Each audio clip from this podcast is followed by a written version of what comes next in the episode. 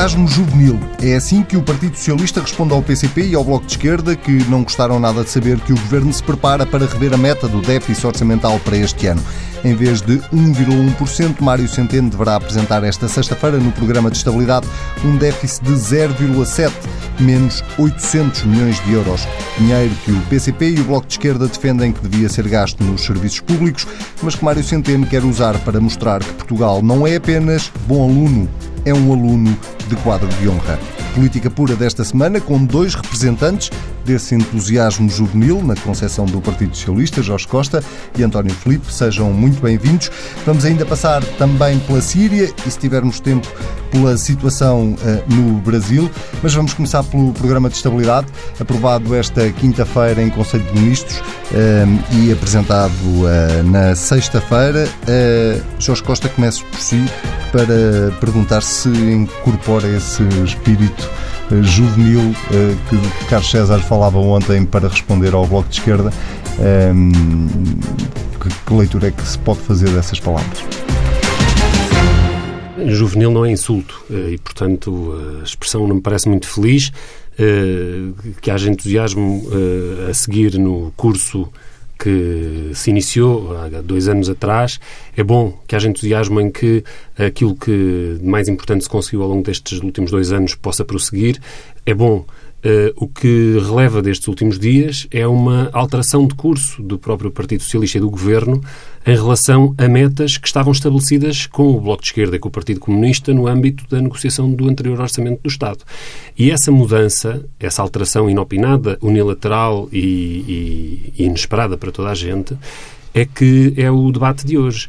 Um, não nos parece. O Bloco de Esquerda o que, se pronunciou foi para demonstrar a sua perplexidade uh, perante um facto absolutamente novo que vem em, contra, em contramão com tudo o que é o discurso do Partido Socialista. Nós ontem tivemos um debate no Parlamento sobre uh, as pensões antecipadas para as longas carreiras contributivas.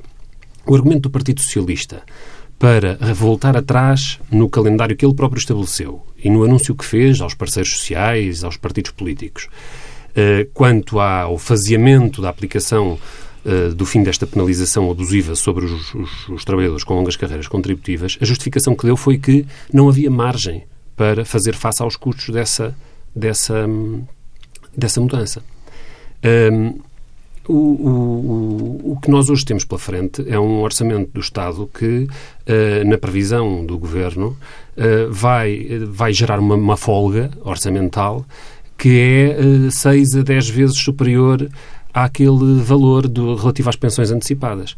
Uh, estamos a falar de 40 vezes o apoio às artes uh, que é dado pelo, pelo Estado em cada ano. Uh, e, portanto, se não há folga e não há margem para fazer face a urgências e a necessidades essenciais, e depois há folga para apresentar metas do déficit alteradas, quando ainda por cima são metas que foram negociadas e que formaram o quadro da negociação orçamental, isso é altamente, eh, eh, digamos, eh, é, é, uma, é uma postura unilateral do, da parte do Partido Socialista e do Governo que é nova e que não estava presente até agora na, na, no modo de trabalhar nesta solução política. E agora a questão política, precisamente, que se coloca sempre que há uma situação deste género, mas uh, olhando para este caso concreto. Uh, há ou não há o risco de haver uma crise política? O Bloco de Esquerda está ou não está disponível para provocar uma crise política por causa de tudo isto que o Jorge Costa acabou de dizer? Não, aliás, eu acho que nós, nós estamos a falar do orçamento do, para 2018. Estamos a falar de um orçamento que já foi aprovado e da maneira como ele vai ser executado.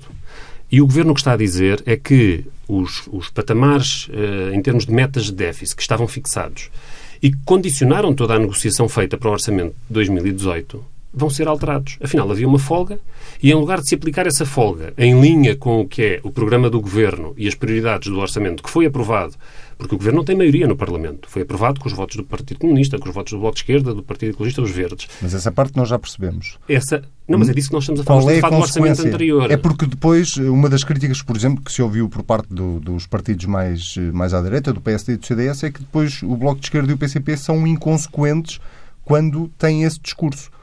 Daí a minha pergunta. Uh, isto é motivo para haver uma crise política? Repare numa coisa, não há crise política nenhuma. O que nós estamos a falar é de da forma como nós vamos uh, aplicar o Orçamento do Estado que foi aprovado. E o Governo introduziu aqui um fator de imprevisibilidade e de incerteza, uh, de, de desestabilização da aplicação do Orçamento do Estado que já está aprovado, que é nova e que não é aceitável. Não é aceitável que se alterem as metas que estavam previamente estabelecidas e que definem o quadro do Orçamento de Estado que agora vai ser aplicado ao longo do ano 2018, como não é aceitável que o Ministro Mário Centeno publicamente venha a terreiro para dizer o que é que não vai estar no próximo Orçamento do Estado antes de sequer iniciar uma negociação com os parceiros. É também muito estranho que isso aconteça. Quando o Ministro Mário Centeno vem dizer para o ano não há aumentos na função pública. Quer dizer, eh, eh, há 10 anos que a função pública não é aumentada. Como é que o Ministro das Finanças, por sua alta recriação e sem qualquer negociação prévia, vem já dizer o que é que vai estar ou não vai estar no próximo Orçamento do Estado? O próximo Orçamento do Estado, para existir, tem que ter uma maioria no Parlamento. Essa maioria constitui-se na base de uma negociação sobre conteúdos específicos do orçamento. Como é que o Ministro Mário Centeno vem já dizer que no próximo ano não há, não há aumentos para a função Isso pública? Isso significa que o Bloco de Esquerda, o voto do Bloco de Esquerda para o orçamento do próximo ano está em aberto? Esteve sempre. O voto do Bloco de Esquerda está sempre em aberto sobre todos os orçamentos do Estado. Há uma plataforma de entendimento que dá origem a esta solução do Governo e que, e que, que, e que estabelece, e que estabelece que cada que os dois partidos votem uh, favoravelmente os orçamentos do Estado. Não. Não em qualquer circunstância. As posições, exatamente, as posições conjuntas foram assinadas pelos partidos, definem metas e definem objetivos.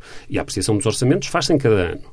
E, portanto, é daí que é, é por isso mesmo que é tão estranho que um governo de minoria possa fazer anúncios sobre o orçamento que vem sem ter iniciado um processo negocial com os seus parceiros. Ou seja, o Bloco de Esquerda, se o governo continuar com essas posições unilaterais, admite chumbar o orçamento do o Estado. O problema é que esta solução política eh, distinguiu-se e, e, digamos, venceu de, de, algum modo, convenceu e venceu, ou seja, conseguiu aplicar os seus objetivos até agora, na base de uma grande confiança e de uma previsibilidade sobre aquilo que é dito às pessoas. Uh, nós estabelecemos com objetivos mais ambiciosos, no caso do salário mínimo, por exemplo, negociado com o Bloco, foi possível ir de longe. No caso de outras medidas, mais modestamente. Mas foi possível avançar e dar às pessoas um calendário de avanços no qual elas confiaram. O que agora está a acontecer é que, sobre, por exemplo, as pensões antecipadas, o Governo recuou sobre objetivos que estavam acordados e que estavam uh, publicamente assumidos. Do mesmo modo, vem agora alterar retroativamente metas que definiram a negociação do Orçamento do Estado para 2018. Isto introduz uma grande incerteza, uma grande instabilidade na solução política e o Governo devia pensar, e sobretudo o Ministro Mário Centeno, que parece ser a pessoa que protagoniza este, esta, esta, hum, este movimento, devia pensar se é esta a forma de dar consistência e assegurar uma, essa, essa previsibilidade e esta, e esta estabilidade da solução política. Só para que fique claro, eu quero passar aqui ao António Filipe, mas só para que fique claro, e não, não restem dúvidas, o Jorge Costa diz não há nenhuma crise política, mas o voto do Bloco de Esquerda no orçamento, para o orçamento do próximo ano está em aberto. Eu até podia ir mais longe na pergunta, que é qual é o sentido, qual será o sentido de voto do Bloco de Esquerda no programa de estabilidade que vai a votos no Parlamento, por vontade do CDS? O, o, Bloco de Esquerda votou sempre contra as, os projetos de resolução do CDS sobre o, o, os e vai, vários vai voltar de estabilidade. A. Isso não, não, não eh, inibe o Bloco de Esquerda de usar todos os instrumentos de que dispõe para poder também eh, intervir sobre, no quadro do debate do, pacto, do Programa de Estabilidade. Isso significa? Significa que pode usar todos os instrumentos ao seu dispor uh, no quadro do Parlamento para trazer o, o, Programa de Estabilidade ao debate. Muito bem. Uh, António Filipe, uh, a mesma pergunta, no fundo, que é uh, a posição do PCP uh, no, no geral não difere muito desta posição do, do Bloco de Esquerda uh, em relação àquilo que são as prioridades. Deixe-me só retificar ou corrigir a, a, pergunta. Em relação àquilo que são as prioridades do Governo, de optar mais pela redução do déficit do que propriamente investir o dinheiro nos serviços públicos, o que lhe pergunto é, e o PCP deixou também muito claro desde o início, não só este ano, mas em relação a todos os outros orçamentos do Estado, que o voto está sempre em aberto. Mas uh, o fantasma da crise política, e deixe-me usar esta expressão, é, uh, é uma coisa que não assusta o, o, Partido Comunista Português. Se tiver que existir uma crise política e eleições antecipadas, isso não vem daí mal ao mundo? O, como disse, é um fantasma. É? E, portanto, nós já temos idade para não ter medo de fantasmas, apesar do entusiasmo juvenil que nos acusam. Mas eu diria que o medo dos fantasmas é mais infantil do que juvenil. O entusiasmo juvenil não é mau. Enfim, se fosse uma acusação de desistência senil ou uma coisa assim, era, era pior. E, portanto, o entusiasmo juvenil é até, até eu diria que até é elogioso. Mas eu, eu separava a retórica dos factos. Vamos lá ver. Uh, nós já vimos que o governo quer fazer boa figura na União Europeia E, e, só que ao, para querer fazer figura no, na União Europeia faz má figura em Portugal. E é aquilo que nós, nós estamos a ver. Ou seja, quer dizer, o, a obsessão que o governo tem tido com o déficit é inseparável de, de, de, daquilo que nós vemos, que vemos todos os dias acontecer em Portugal. É, enfim, é inseparável do que acontece com o Serviço Nacional de Saúde, das dificuldades que nós vemos em muitos serviços de saúde para, para prestar um serviço condigno às populações, a que está obrigado, é inseparável das dificuldades com que os agentes culturais se deparam no seu financiamento por parte do Estado. E, e portanto, quando nós vemos a penúria em que, estão, eh, eh, que está a prestação de alguns, de alguns serviços sociais e em que está, de facto, a, o, o cumprimento de funções sociais do Estado, a exiguidade de recursos humanos, de recursos materiais, a forma como o governo tem resistido ao desbloqueamento de carreiras da administração pública e, portanto, isso é uma má figura que o governo faz em Portugal e que prejudica os portugueses precisamente com essa opção do déficit. Agora, eu quero dizer que os compromissos que o governo assume em Bruxelas são compromissos que o, do governo. E o governo e o Partido Socialista é o único responsável por esses compromissos. E nós aquilo que eh, pensamos que, que, que, que que, que, é exigível em Portugal é que, para já, que o Governo cumpra o, o que está no Orçamento de Estado. Isso, o Orçamento de Estado é uma lei, não é uma, uma carta de intenções e, portanto, aquilo que consta do Orçamento de Estado para 2018, tal como constava dos orçamentos anteriores, é, é para ser cumprido e, portanto, o Governo não tem nenhuma justificação, não pode invocar compromissos assumidos em Bruxelas para não cumprir o que está aprovado na Lei do Orçamento de Estado para 2018. E se não o fizer? Que, não, sendo certo que temos consciência de que eh, eh, a discussão de fundo é outra. É, obviamente, nós sempre dissemos que em, determinadas, em determinados pontos o Orçamento de Estado deveria ter ido mais além, em termos de, designadamente, de, de dar satisfação a necessidades sociais impertríveis, enfim, em matéria de investimento público, e, e sempre dissemos que, embora o Orçamento para 2018 tenha representado um, um, um, passo positivo em vários aspectos, mas houve alguns em que foi claramente insuficiente e isso sempre o dissemos. Mas se o Governo não respeitar o que está no Orçamento de Estado para 2018, não, não, nomeadamente não, neste capítulo... Não, ver, o que está no Orçamento para 2018 o que não é que o PCP vai fazer? O que está no Orçamento de Estado para 2018, uma, uma coisa são previsões, ou seja, uma coisa é o Governo fazer uma previsão macroeconómica no qual baseia o orçamento. Isso é uma coisa. E agora outra coisa é e o governo vir dizer, não, afinal fazemos aqui uma, uma revisão em baixa das nossas estimativas para, para, apresentarmos em Bruxelas. Eu acho que o Governo apresenta em Bruxelas é o Governo apresenta em Bruxelas. Agora, é evidente que o que está no Orçamento de Estado em termos de, de, de verbas afetas aos serviços, isso tem que ser, ter que ser cumprido, porque há regras, são normas jurídicas que estão em vigor e essas normas jurídicas, evidentemente, são para, são, são para, são para cumprir. Portanto, e, portanto o facto nós, de... nós não podemos dizer em abril, dois, em abril, bem, o Governo não vai cumprir o Orçamento de Estado para 2018 é, ou seja, o cumprimento da execução orçamental é algo que é avaliado, é avaliado ao longo do ano e, portanto, não podemos dizer já não, o Governo não está a cumprir o orçamento para 2020. Só para que fique claro, se, o Governo, se a meta do déficit deste ano uh, ficar em 0,7 e não em 1,1, isso no entendimento do PCP não significa não cumprir o orçamento do Estado, é isso? pode não significar. Isso é uma coisa que vamos, que vamos ver. Ou seja, o Orçamento de Estado é uma lei e, o orçamento, como, e as leis têm de ser cumpridas. E, portanto, o Governo tem que cumprir a lei. Isso para nós é óbvio. Agora, Uh, o Governo é responsável pelo cumprimento da lei do Orçamento de Estado em Portugal e depois, enfim, assume em Bruxelas os compromissos que quiser assumir. Agora, o que nós dizemos é outra coisa. É que, de facto, esta opção, e nós já tivemos o exemplo até de, anos anteriores, em que, uh, uh, em que o Governo, e, enfim, e mal, uh, perante, uma, um, perante disponibilidades orçamentais que teve no passado, em vez de reforçar o investimento público, preferiu abater à dívida. O que nós parece que é um erro, é um erro crasso, ou seja, não faz nenhum sentido que Portugal queira ir mais além daquilo a que está obrigado em termos de amortização da dívida pública e ao mesmo tempo deixar os serviços de deixar de corresponder a, a, necessidades que são impertríveis, necessidades sociais impertríveis. E, portanto, o governo já andou mal aí.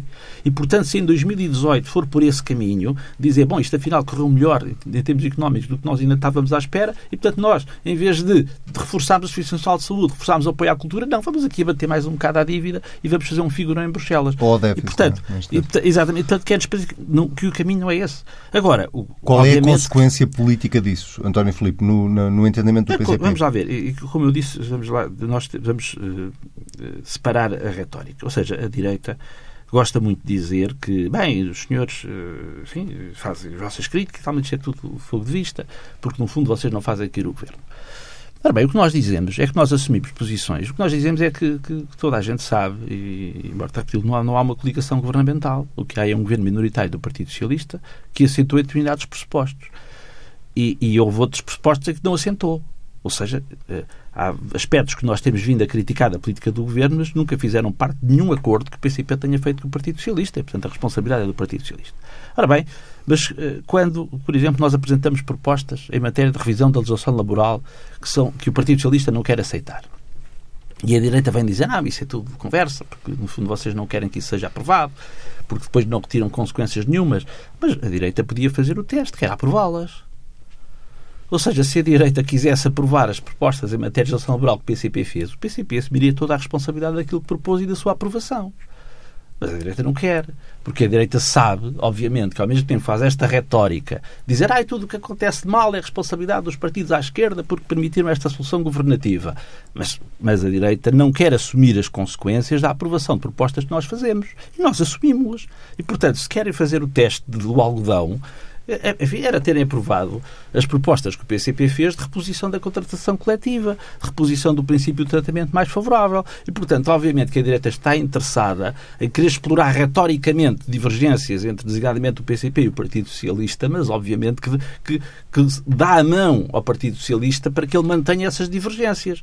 E, portanto, por isso é que eu digo que é preciso separar os factos de, da retórica. Ou e seja, o, PCP não dá temos... a mão, o PCP não dá a mão ao Partido Socialista não, é quando é discorda PCP... da forma forma como não. o Partido Socialista usa a almofada financeira. O PCP tem dito o seguinte: nós e depois aprova o Orçamento que, que de Estado. As, as, diferenças que temos em relação ao Partido Socialista não, não, não desapareceram. Ou seja, nós não, dizíamos, nós não, não, fazíamos críticas ao, ao, Partido Socialista antes das eleições de 2015 e depois dizíamos assim: bem, agora passarmos enfim, uh, todas essas críticas que nós fazíamos no passado, esqueçam que o Partido Socialista mudou de natureza e tal. Não é isso. Ou seja, toda a gente sabe, sempre soube e continua a saber de, de grandes diferenças que temos em relação ao Partido Socialista. Mas aquilo que dissemos sempre é que não perderíamos nenhuma oportunidade para dar passos positivos no sentido da reposição de direitos que tinham sido retirados aos portugueses na, em anos anteriores Uh, e que mantendo todas essas críticas, todas essas diferenças, não perderíamos nenhuma oportunidade. Não temos perdido. E, portanto, tudo aquilo que tem, possível, tem sido possível no plano de uma negociação parlamentar, no plano de, da análise comum de problemas, tudo o que tem sido possível recuperar e repor direitos e conquistar direitos, nós não perdemos nenhuma oportunidade para isso. E vão continuar Agora, a fazê-lo até ao final da legislatura. Vamos fazê-lo até ao final da legislatura e vamos continuar a fazer legislaturas futuras, seja qual for o governo. Ou seja, não perder nenhuma oportunidade de, de, de ter conquistas para bem do povo português, naturalmente, do nosso ponto de vista. Sem que isso signifique qualquer abandono de, de princípios, de ideias, de, de, propostas. Isso é claro. Uh, neste governo minoritário do PS, como foi no passado relativamente a outros governos minoritários do PS.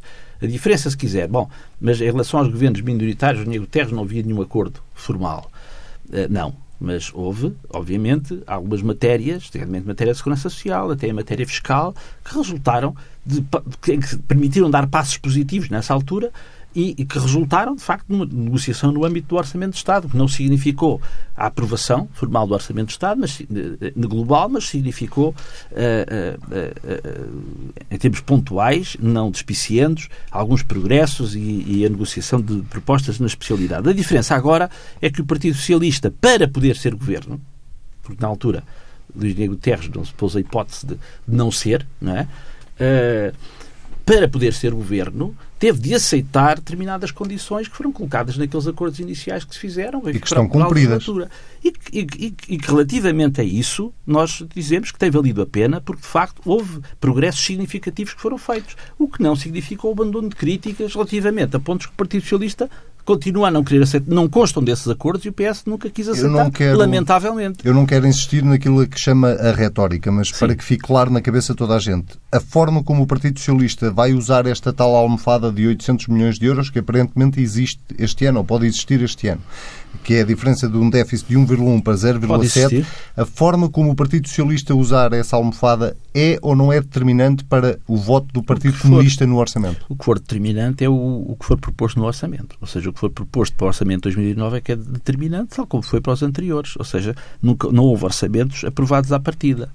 E não só foi assim, como as discussões na especialidade dos orçamentos foram difíceis, foram duras e, e, e, ele, e, os, os, orçamentos não terminaram como começaram. Ou seja, todos os, estes três últimos orçamentos de Estado sofreram ao longo da, da discussão na especialidade alterações significativas e, portanto, não, a, a, discussão na especialidade destes orçamentos não foi nenhuma peça de teatro. Já agora, foi, de facto, uma negociação uh, difícil e com resultados. Já agora, a questão da, do, dos aumentos para a função pública uh, é um ponto de honra para o Partido Comunista para o orçamento de 2019, tendo em conta que o Governo já afastou por completo essa possibilidade? nós vamos lutar para que, para, que, para que haja aumentos na função pública e não somos só nós. São os próprios trabalhadores da administração pública que também, obviamente, com a sua luta, têm uma palavra a dizer nessa matéria. Se não conseguirem esse ganho de causa, isso não, dependerá depois de todo o resto da negociação? Tudo, tudo, tudo, A aprovação do orçamento depende do orçamento é? e, e daquilo que venha a ser a discussão que se possa fazer no âmbito desse orçamento. E, portanto, não é possível antecipar em abril qual vai ser, o que é que o Governo vai propor em outubro. Bem, o Governo já está a antecipar em abril mas, o que é que vai fazer no orçamento. em outubro, é a proposta orçamental há de entrar em outubro e daqui até lá, enfim, o Governo também, como tem já revisto muitas das suas posições, também estamos à espera que possa rever outras. E só em outubro é que nos podemos pronunciar sobre o orçamento que venha a ser apresentado. Antes disso não há orçamento nenhum. Antes disso o que há é cumprir o 2018. Portanto, não há nenhum motivo para... Ontem o Presidente da República referia-se a essa possibilidade de uma crise política, lembrando que a não aprovação de um orçamento do Estado de Jorge Costa poderia levar uh, a eleições antecipadas, ou seria, seria essa a consequência, a consequência óbvia. Uh, quem nos estiver a ouvir pode ficar descansado porque não é isso que vai acontecer. A entrada em cena do Presidente da República neste contexto é interessante e deve ser analisada, porque fugirmos para o tema da crise política é a melhor maneira de não falarmos do que está em cima da mesa realmente. E é muito fácil fazer grandes especulações, o próximo orçamento é aprovado, não é, agora cai, agora levanta-se. E Marcelo quis entrar nesse registro. Mas o debate que está em cima da mesa não é sobre isso. O debate que está em cima da mesa é sobre, depois de uma negociação orçamental feita com os partidos à esquerda, em que o Partido Socialista sistematicamente invocou restrições orçamentais para não ir mais longe em medidas que ele próprio tem no seu programa. Depois de, em matérias como as pensões antecipadas, eh, vir eh, recuar sobre o que estava eh, planeado e acordado, em nome de restrições orçamentais. Depois de sermos todos centeno, nas palavras do Ministro da Saúde, em face de problemas gravíssimos que ocorrem no SNS, dizer que não se pode resolver desde já porque ainda não há uh, a margem orçamental necessária para fazer face. E depois de todo este discurso, verificando-se que afinal existe uma margem e uma folga que não é pequena, que o Governo já. Que, ou verificando-se outra coisa, verificando-se que a previsão que o Governo fez das receitas ficou aquém do que se verificou e que a previsão das despesas, nomeadamente em subsídio de desemprego, etc., não foi tão grande essa despesa porque o crescimento foi maior e porque o emprego está a evoluir bem, o que é que se deve fazer com esta folga? E sobre este debate eu não ouço pronúncia do Presidente da República. Bem, talvez não fosse o lugar de, não fosse a função dele pronunciar-se sobre isso, mas então também não será sobre a crise política do Orçamento do Estado. Uh, o debate que está sobre a mesa é sobre isto. É, depois de uma negociação que foi marcada por, por, por alegações de, de, impossibilidade, por alegações de, de necessidade de restrição orçamental, agora que se verifica que a restrição foi excessiva, agora que se verifica que afinal havia folga, como é que o Governo pode ignorando toda a negociação precedente, eh, ignorando todos os seus próprios compromissos, entretanto eh, rejeitados, ignorando todas as necessidades que ele próprio reconhece e o seu programa, vir dizer que essa, essa folga não vai ser aplicada na concretização das medidas urgentes, não vai ser aplicada na concretização do programa de governo, mas sim revendo uma meta que foi apresentada a Bruxelas, quando a, meta anterior até foi aceite. Não há necessidade nenhuma, mesmo na perspectiva do Governo, que não é a nossa, como diz o António Filipe, não somos nós que nos comprometemos com essas metas, mas se o Governo coloca essas metas na negociação orçamental como baliza e como... Hum, fasquia inultrapassável, então agora que se verifica que depois delas terem sido aceitas em Bruxelas, depois delas estarem uh, vertidas no orçamento do Estado, como é que é possível que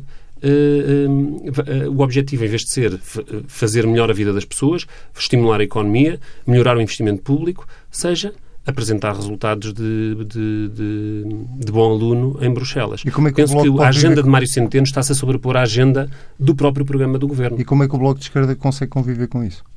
Mal, e é por isso mesmo que estamos a fazer este, este debate.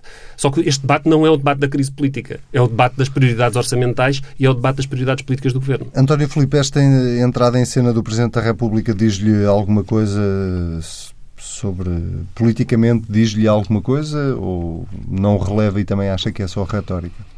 Eu acho que nós não podemos falar de entrada em cena porque acho que o Presidente da República nunca sai de cena. é Aliás, é uma coisa que o caracteriza é nunca sair de cena. E, portanto, comenta a atualidade política, mantendo-se fiel à sua longuíssima tradição de comentador, que, aliás, começou aqui na TSF. Não começou, mas teve aqui um. Teve um período de vários anos, teve um período de na TSF. E, portanto, ele continua a comentar todos os assuntos da atualidade política e mesmo aqueles factos que não existem, que é, de facto, a invocação de uma, de uma crise política, fica de uma hipotética crise política uh, que, que, enfim, não, não parece que tenha qualquer fundamento e, portanto, é, uma, é, é, é motivo de, eu diria que neste momento só pode ser motivo de especulação, por facto, não tem nenhuma base factual.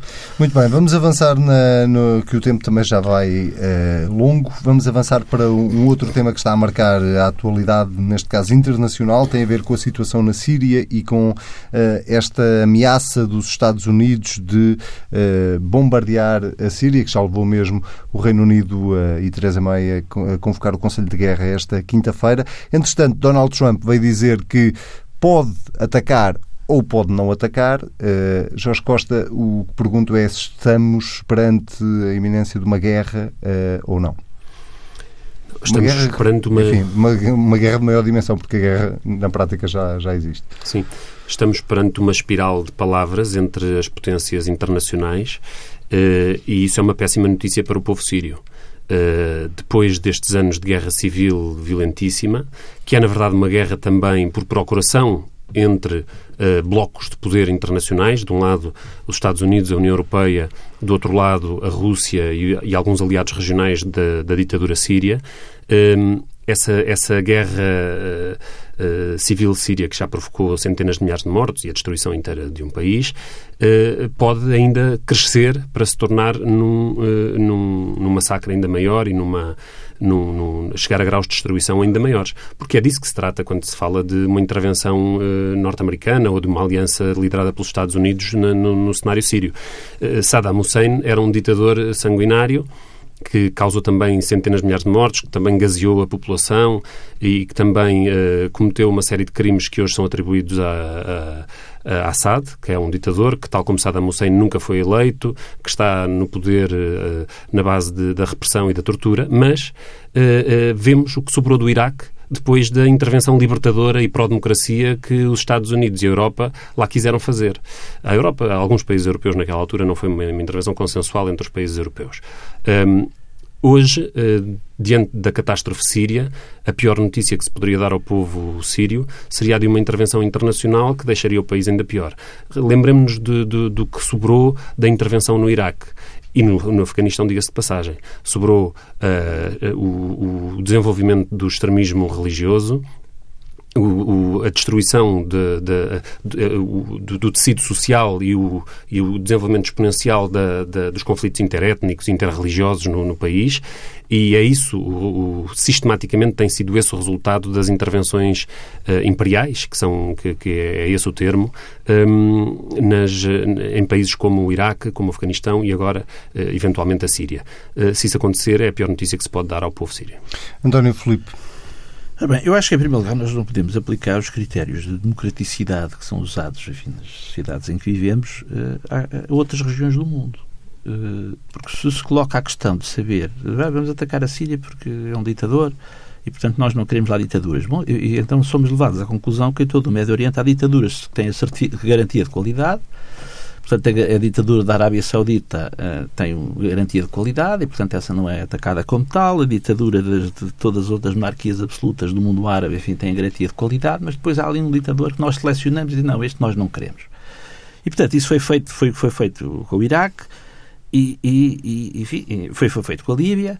É, bom, é, para além de que aí o ditador da Líbia teve dias, teve momentos em que era recebido em glória nos países ocidentais, é, que aliás, ao que parece, até era, um Portugal, é? até era um até incluindo em Portugal, e que era um grande financiador, aliás, da candidatura de Sarkozy, das candidaturas de Sarkozy, que depois, enfim, a partir do outro dia, foi, um belo dia foi demonizado, inclusive, e sabe-se, obviamente, da, do envolvimento direto da França no derrubamento de, de Gaddafi. E, portanto, quiseram fazer o mesmo com a, com a Síria, ou seja, para controlar, para criar o caos, tal como criaram no Iraque e na Líbia, que permita controlar, obviamente, não apenas politicamente, mas sobretudo economicamente, as riquezas naturais desses países. Isso não significa que esteja a defender o regime não, de Assad? Não estou, como também nunca defendi o de Saddam Hussein, bem pelo contrário, como também não defendo o regime do Irão. Agora, o que eu creio é que o, o problema do regime é um mero pretexto um mero pretexto para procurar controlar esses, controlar esses países, eh, enfim, ao serviço dos grandes interesses das grandes potências, enfim, ditas ocidentais, dos Estados Unidos, da França, do, do Reino Unido.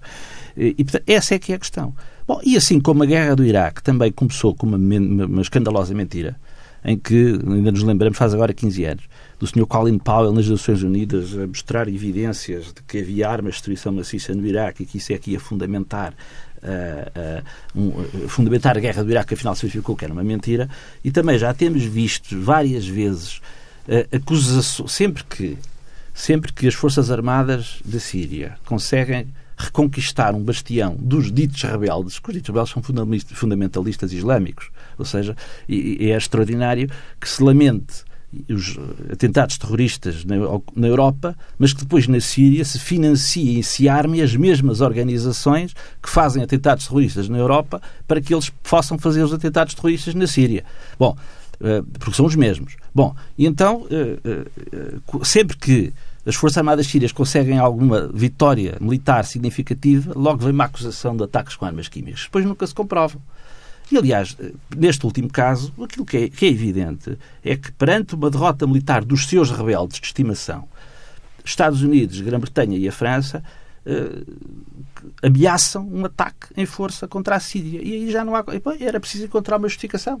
Um ataque com armas não tem a mínima lógica. Quer dizer, do ponto de vista. Acha que é um pretexto? Do ponto de vista, eu acho que é um pretexto. Acho que eu, eu acho que é mas, mas se se quer demonstrar que não é um pretexto, que isso seja provado por uma investigação isenta. E isso isso não se, não se quer. E, e que lógica é que tem?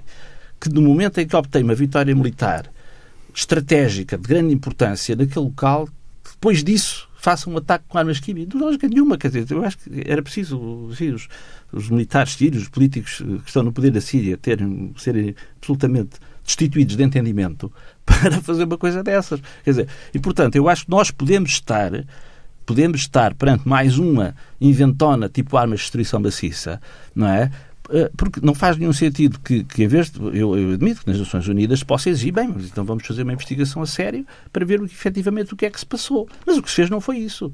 O que se fez foi, desde logo, vir para o Twitter, o Presidente Trump vir para o Twitter dizer, bem, eles vão ver que eu tenho para aqui uns mísseis inteligentes e modernos e não sei o que vamos atacar a Síria com eles. Portanto, eh, obviamente, nós estamos, temos aqui várias coisas. A Inglaterra é evidente que a senhora May está com imensos problemas internos e nós também já, já vimos que, que estes países, quando têm problemas internos, procuram uh, distrair os seus próprios povos dos problemas internos, criando, criando fuga, uh, para a frente. fuga para a frente. E vimos isso, até vimos com isso na administração Clinton, com, com os bombardeamentos que houve na altura a Trípoli, uh, quando, quando o Presidente estava lá com problemas lá por causa da senhora Levinsky. Enfim, temos assistido a isso. Temos assistido a isso.